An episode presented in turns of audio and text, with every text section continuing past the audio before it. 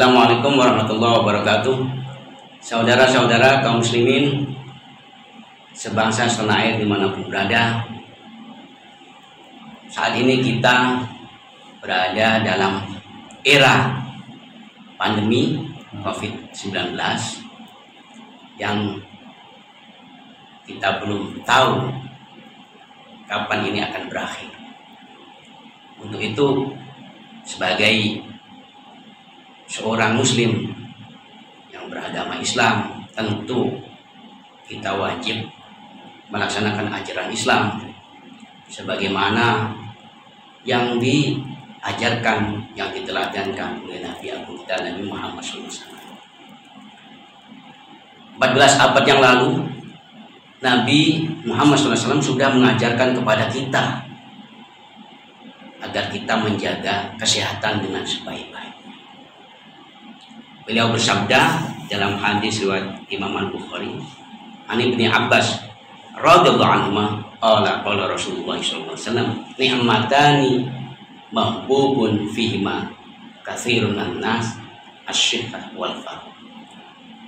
Ada dua nikmat yang kebanyakan umumnya manusia itu terlena tidak menggunakan dua nikmat itu dengan sebaik-baiknya.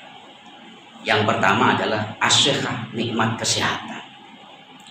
Saat ini di dunia sudah puluhan juta yang terkonfirmasi positif corona.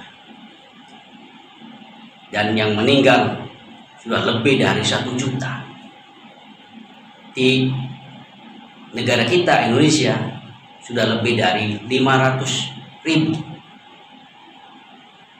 yang terkonfirmasi corona dan yang wafat sudah 18 ribu. Oleh karena itu harus kita jaga dengan sebaiknya kesehatan ini dengan mengikuti mematuhi protokol kesehatan.